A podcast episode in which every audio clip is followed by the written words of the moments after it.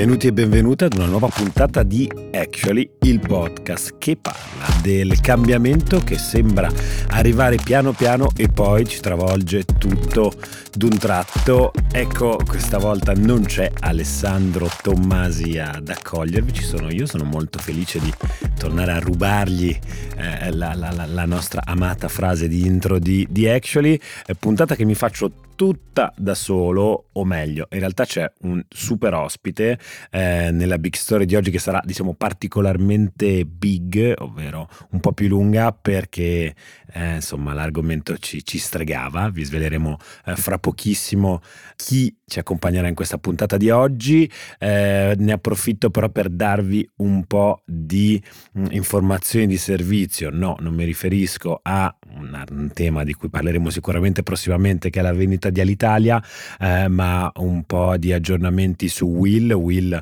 e la campagna elettorale. Lunedì saremo a Conversano, a Bari, per uno dei nostri eventi swing, eh, poi ci saranno Roma, Milano e tante altre tappe in giro per l'Italia. Eh, scriveteci e andate sulla nostra pagina Instagram, ma se no sul nostro sito per iscrivervi a tutti gli eventi eh, che sono già prenotabili. Aggiungo anche che questa settimana siamo molto contenti, eh, saremo al festival eh, di Venezia, alla Biennale del Cinema, in partnership con Campari, che ringraziamo per averci supportato eh, in questo eh, programma. Faremo anche lì due eventi, eh, proprio nelle prossime ore troverete eh, nelle nostre stories dei form per registrarvi, saranno due eventi esclusivi molto divertenti, parleremo di creator economy e cinema, poi ci sarà un DJ set con Klaus, che se non lo seguite andatevelo a seguire su YouTube, è un creator pazzesco ma anche un gran eh, DJ, faremo tutta la Campari Lounge del Lido, insomma eh, saranno settimane molto molto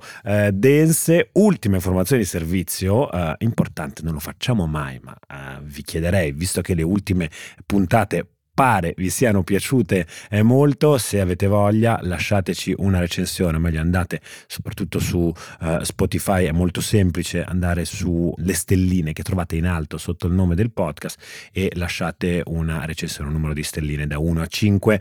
Eh, mi raccomando, 5 è la risposta giusta. Eh, no, naturalmente nel segreto dell'urna fate quello che volete. Io a questo punto non mi dilungo oltre e lancio la super chiamerei così, big story di oggi. Gingolino.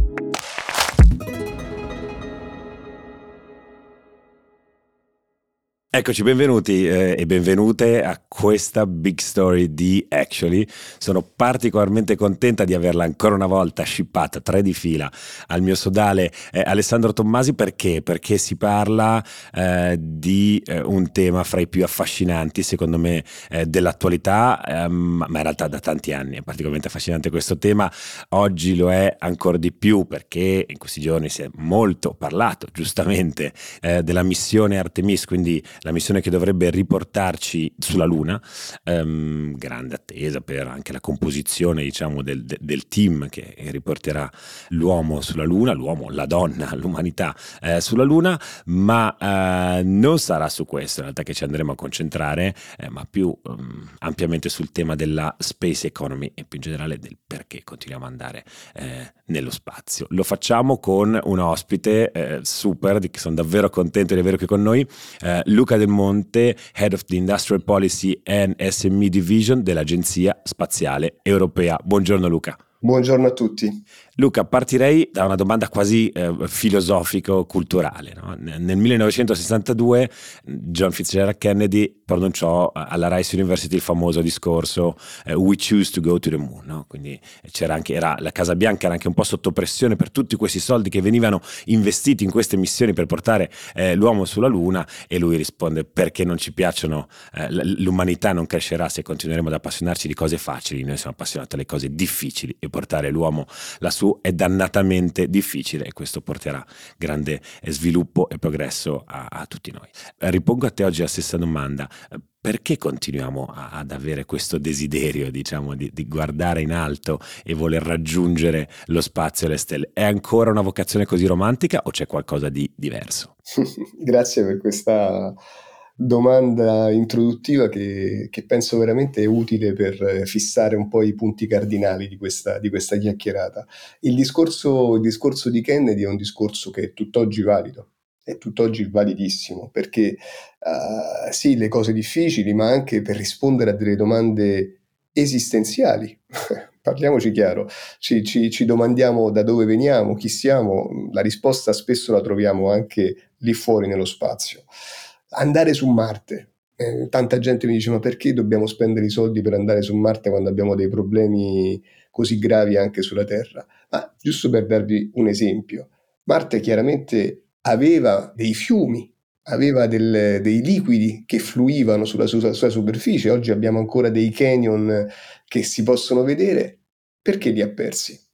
È la stessa domanda che, che c'è stato un climate change, dunque la stessa domanda che ci dobbiamo porre noi sulla Terra, un pianeta quasi fratello, cugino se possiamo dire della Terra, molto simile e ha perso improvvisamente i suoi oceani, i suoi laghi, i suoi fiumi. Perché? Attenzione che noi stiamo vivendo qualcosa di molto simile. Dunque andare a cercare questo genere di risposte di tipo scientifico, o da dove veniamo, le galassie, contare le stelle, guardare indietro nel tempo, guardando nello spazio, chiaramente restano uno dei punti cardini. Ma Kennedy viveva nel suo tempo ed era un tempo della guerra fredda, dunque il secondo aspetto così interessante era che andare nello spazio non era altro che un'estensione del dominio della competizione geopolitica strategica a livello mondiale. E tutti questi due punti restano validissimi a oggi, anzi vorrei dire che il secondo punto è ritornato di estrema attualità in questo momento. Ma e qui arriva il terzo punto, che è la novità di questi tempi e che ha tutto questo genere di motivazioni di tipo scientifico, geopolitico, strategico, si viene ad aggiungere quella di tipo commerciale, economico. Dunque la nuova competizione è una competizione a trarre il massimo profitto da queste missioni e quando parlo di profitto parlo anche di profitto economico, dunque è la dimensione commerciale. Tu mi hai introdotto come capo della divisione di politica industriale. In realtà negli ultimi mesi mi è stato chiesto di assumere la direzione di, un, di, una nuova entità, di una nuova eh, unità che è stata costituita, anzi un vero dipartimento, un nuovo dipartimento presso l'Agenzia Spaziale Europea, che è il Dipartimento, guarda un po', della commercializzazione.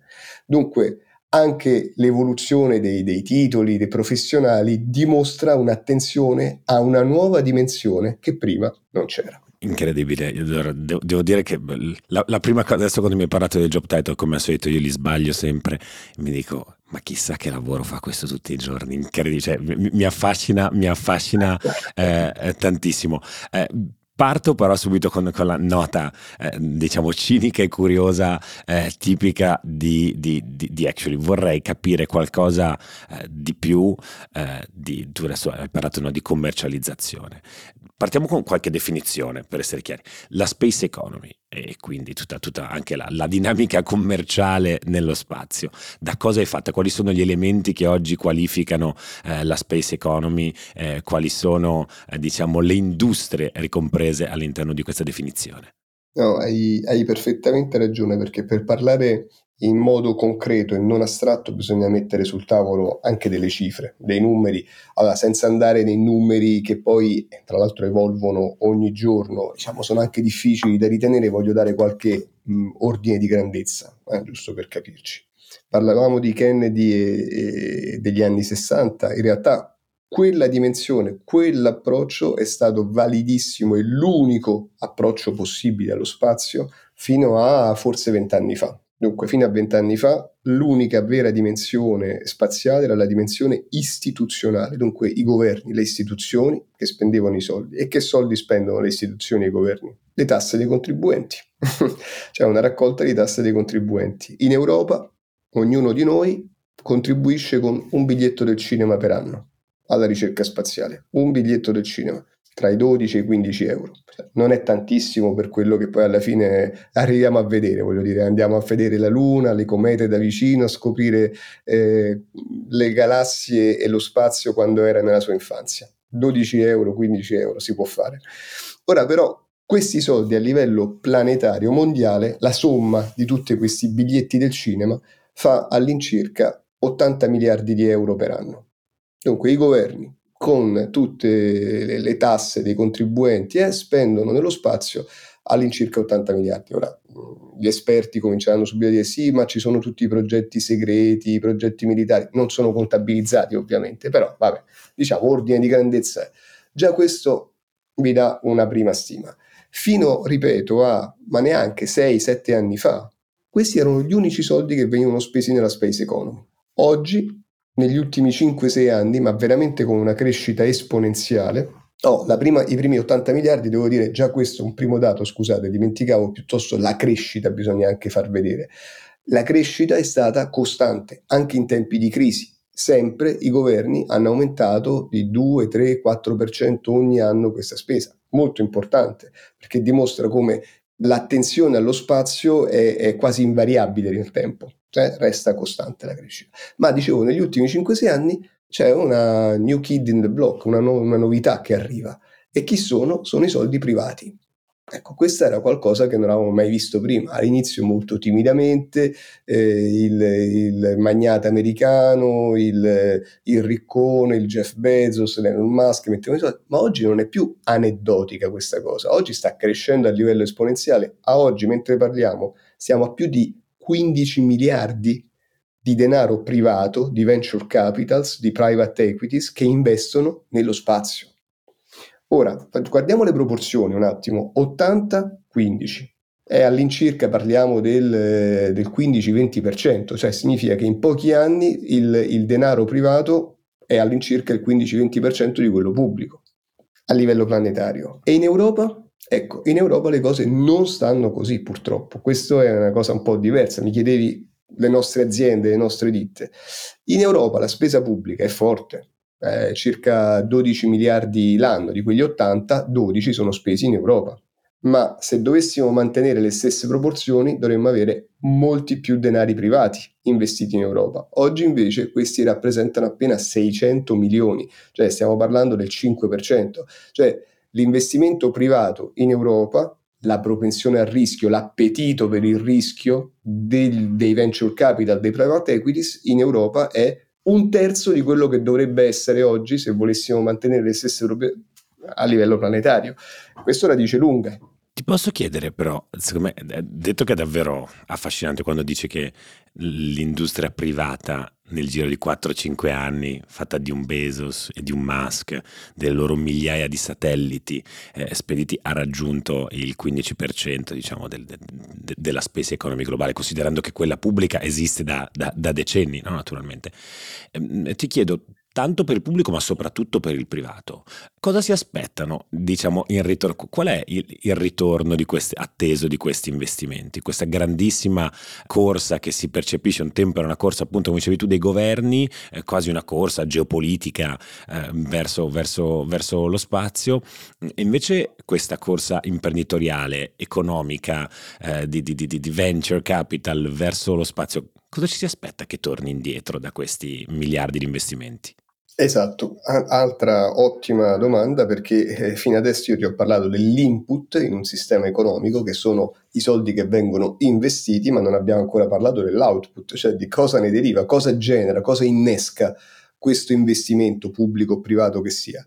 Innesca un, una, una giostra che vale all'incirca, o un po' più quest'anno, di 300 miliardi di euro che è il valore della space economy, che è il fatturato dell'industria spaziale. Dunque l'input, l'ingresso nel sistema economico rappresentato da questi 80 più 12, 13, 14 miliardi privati, l'output sono più di 300 miliardi. Non solo sono più di 300 miliardi di fatturato, ma è un fatturato che cresce enormemente, continuamente, addirittura i, insomma, diciamo, gli, gli analisti economici più affidabili stimano che nell'arco di una decina d'anni, forse massimo 15, arriveremo al trilione di miliardi, cioè ai mille miliardi di dollari di valore di questa.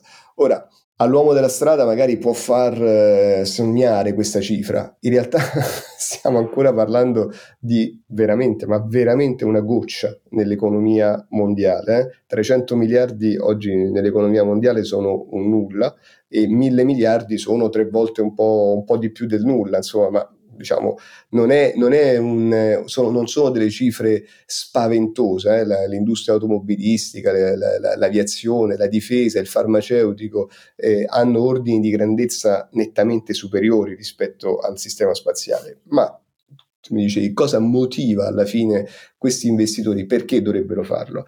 Perché c'è una crescita, e la crescita è la cosa importante, esponenziale, fino alla crescita anche nel, nel, tempo, in tempi molto rapidi. Questa è la cosa che sta attirando particolarmente gli investitori.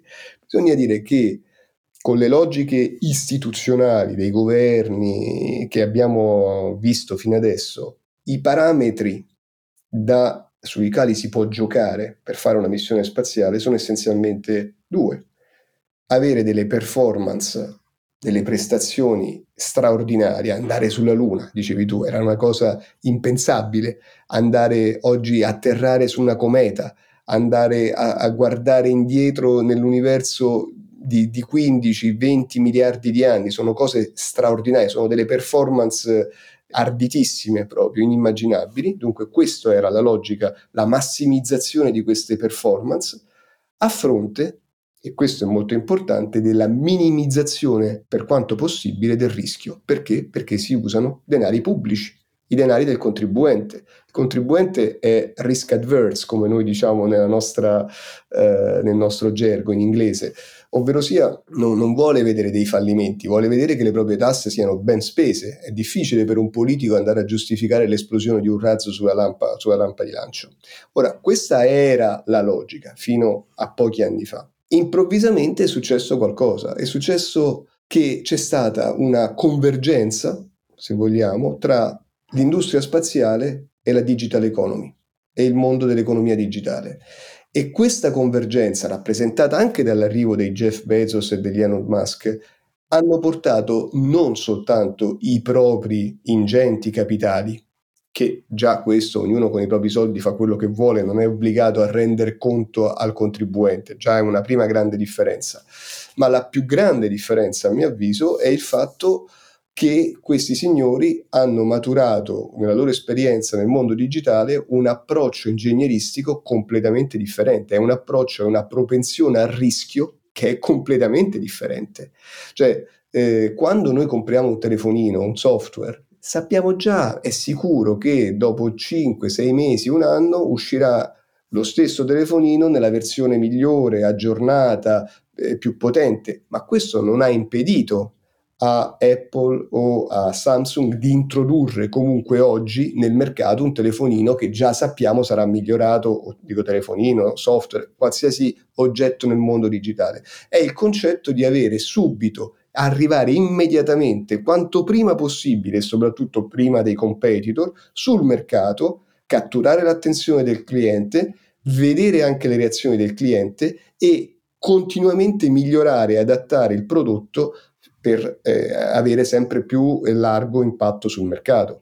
Ora, questa logica, capisci bene, è completamente differente rispetto a quella di massimizzare le performance e minimizzare il rischio. Qui l'obiettivo è time to market, cioè eh, arrivare rapidamente sul mercato, soddisfare le necessità del cliente e dare un ritorno sull'investimento all'investitore quanto prima possibile. È un mondo completamente nuovo che noi chiamiamo il new space cioè, è, è, super affascinante. Poi, diciamo, ascoltandoti è come se mi venisse da fare un distinguo, è come se nella space economy ci fossero due ambiti, non so se cioè, separati ma interconnessi allo stesso tempo.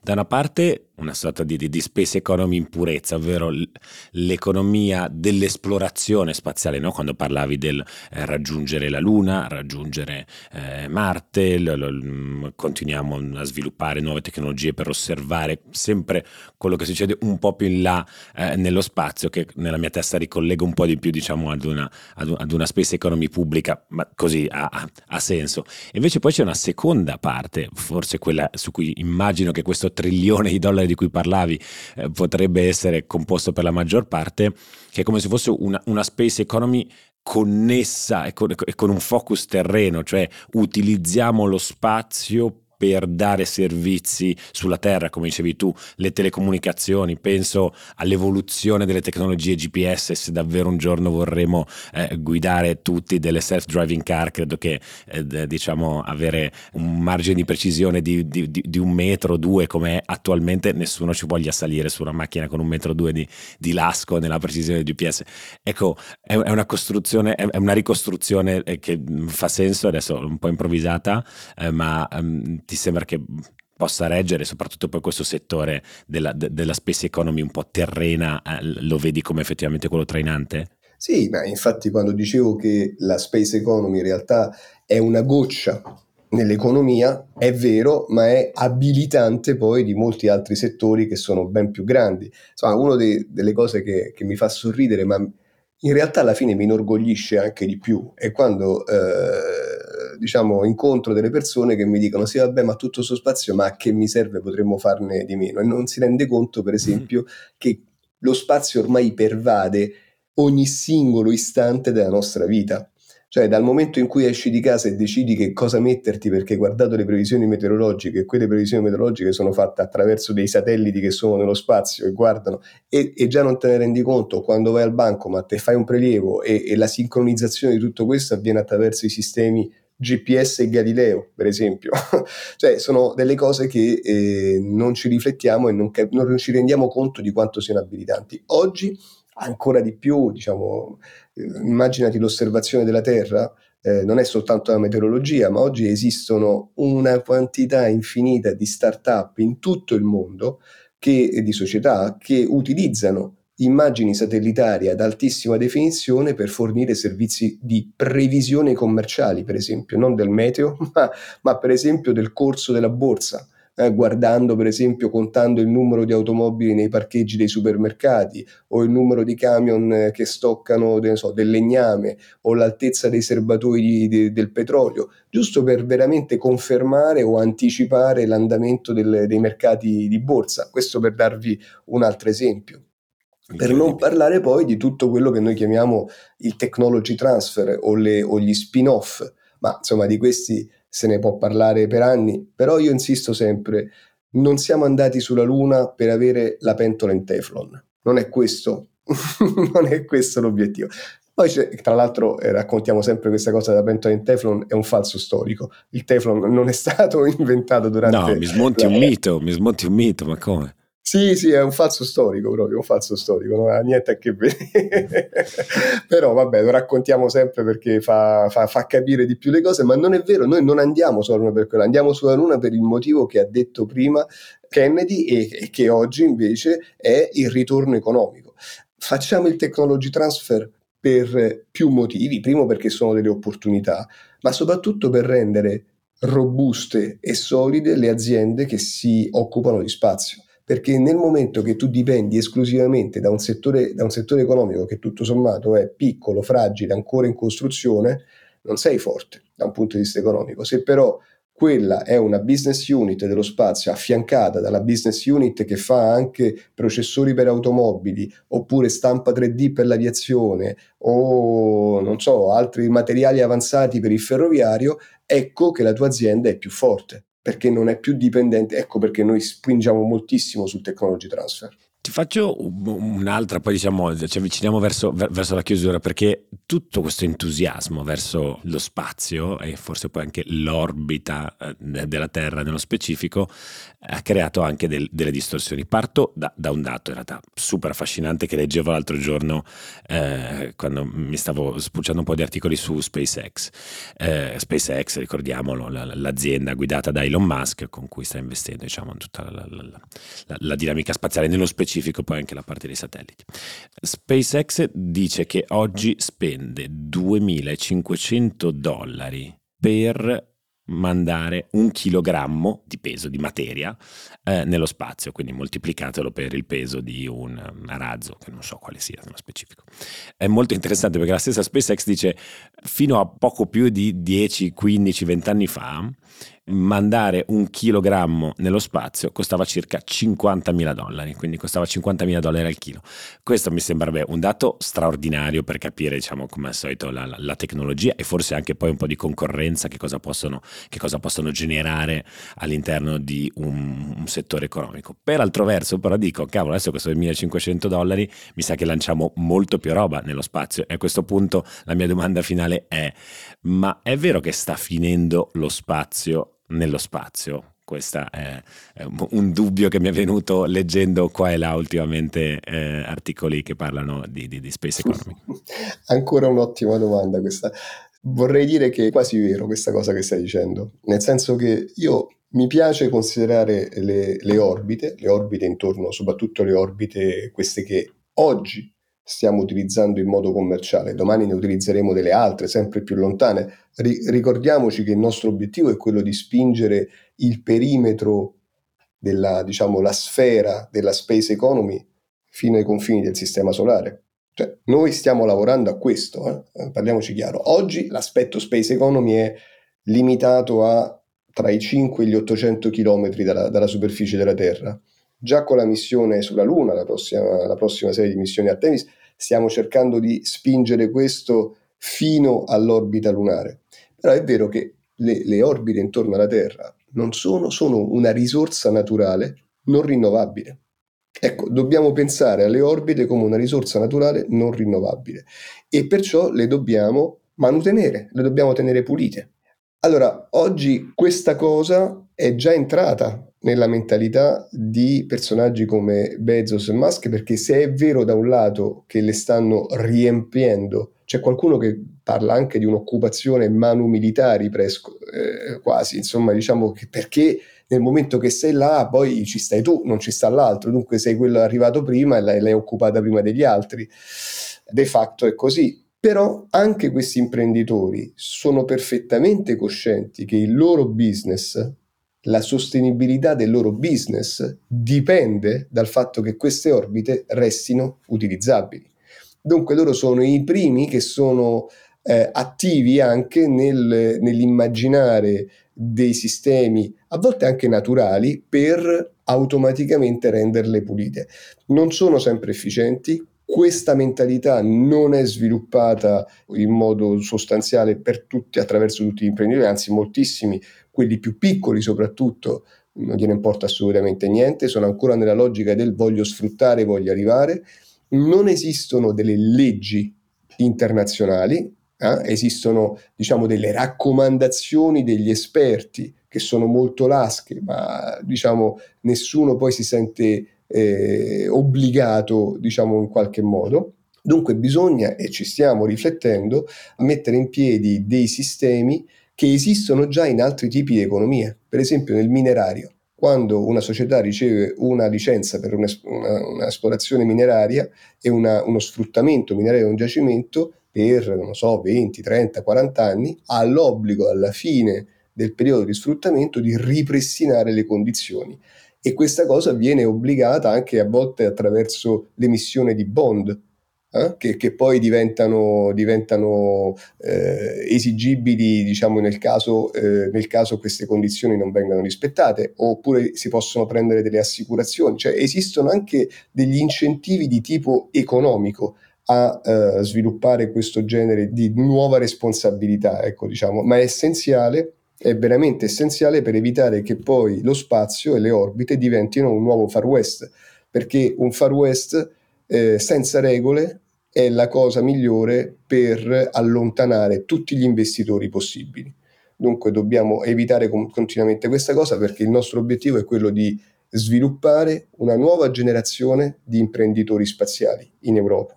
Ecco, ma quando parli quindi, mi resta questo dubbio, quindi il tema oggi è da una parte un'orbita che rischia di saturarsi di eh, satelliti, migliaia, ormai credo che siano decine di migliaia eh, di satelliti che girano attorno a questa stessa orbita e che quindi rischiano anche di impattare l'uno con l'altro, immagino, eh, e per altro verso ehm, immagino sia anche un tema di quella che viene chiamata space junk, no? quindi di, di, di, questi, di questi eh, rifiuti, quello, quello, che rimane, perché poi alcuni di quei satelliti li abbiamo spediti su eh, decine di anni fa, immagino alcuni saranno disattivati, altri saranno danneggiati, altri poi col tempo saranno deteriorati e quindi girano a non so quanti chilometri orari eh, dei proiettili di metallo eh, in giro per quest'orbita.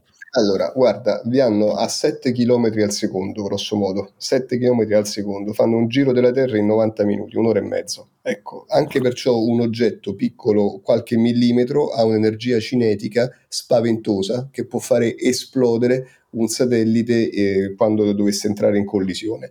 Dunque, di questo parliamo. Eh, sono molti anni ormai che stiamo sviluppando dei sistemi di osservazione per capire che cosa c'è, e evitare, manovrare per evitare le collisioni. E questi sistemi si chiamano nel nostro gergo Space Situational Awareness, cioè essere coscienti di cosa sta succedendo nello spazio. Questo lo dico per, per gli appassionati del settore, è la stessa tecnologia o, o, delle tecnologie molto simili a quelle che si usa anche per lo spionaggio militare nello spazio o anche per la protezione dagli attacchi dei missili balistici. Dunque questa è l'origine eh, comune di queste attività. Dopo di ciò, eh, una volta che siamo coscienti che lì ci stanno, c'è del junk, ci sono dei debris, cosa fare? Oggi per il momento si manovra, si manovra per evitare. Dunque, chi è manovrante e chi ha il combustibile, ma tutto questo significa che ogni volta che c'è una manovra stiamo diminuendo la vita operativa del nostro sistema perché abbiamo bruciato carburante, abbiamo bruciato combustibile e dunque eh, il sistema piano piano lo stiamo portando verso la fine della vita operativa. L'altra evoluzione possibile, maggiore, è chiaramente quello della pulizia, quello di andare nello spazio e pulire. Ora l'ESA in questo senso è pioniere, abbiamo un contratto in, in corso con una startup in, in questo momento questo progetto molto ambizioso che si chiama Adrios è quello di eh, rimuovere un, eh, un grosso pezzo di, di, di, debris, in effetti è un, è un pezzo di un lanciatore che è rimasto nell'orbita dell'ESA e speriamo di, di, riuscirci insomma nei prossimi anni. Ripeto, è una missione ambiziosa perché ecco a 7 km al secondo ci sono degli oggetti che si avvicinano volando così veloci uno rispetto all'altro. L'oggetto in questione in genere ha una dinamica non controllata, dunque può roteare intorno a se stesso a velocità spaventose. Immaginate la difficoltà di avvicinarsi a queste velocità, catturare l'oggetto e rimuoverlo. Ci stiamo provando e tutto questo sta generando peraltro una nuova dimensione dell'economia nello spazio, che è quella della pulizia, eh, dunque della rimozione dei debris, che è quella dei software per eh, la collision avoidance, dunque che fanno manovrare i satelliti in modo autonomo per evitare la collisione, ma addirittura sta aprendo una nuova filiera che è quella di tutte le operazioni in orbita per estendere la vita dei satelliti che hanno co- bruciato troppo, troppo, combustibile, perciò sono di, dei sistemi di refueling, ovvero sia di rifornimento dei sistemi. Dunque, come vedete, ci sono molte idee per sviluppare l'economia, eh, i nostri imprenditori sono molto attivi in questo senso eh, e quando dico nostri, anche italiani in particolare.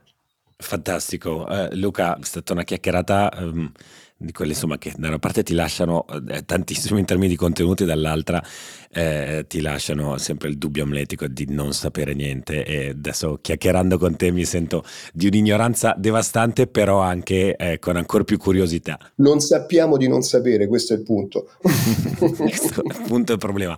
Eh, we choose to go to the moon, eh, continuiamo a scegliere eh, di andarci, direi dopo questa puntata io sicuramente sono ancora più convinto della, della bontà diciamo diciamo, del, del, del, nostro istinto di guardare, di guardare verso l'alto. Eh, grazie, grazie davvero Luca Del Monte, Head of the Industrial Policy and SME Division dell'Agenzia Spaziale Europea. Ciao Luca e a presto. Grazie, arrivederci, buona giornata a tutti.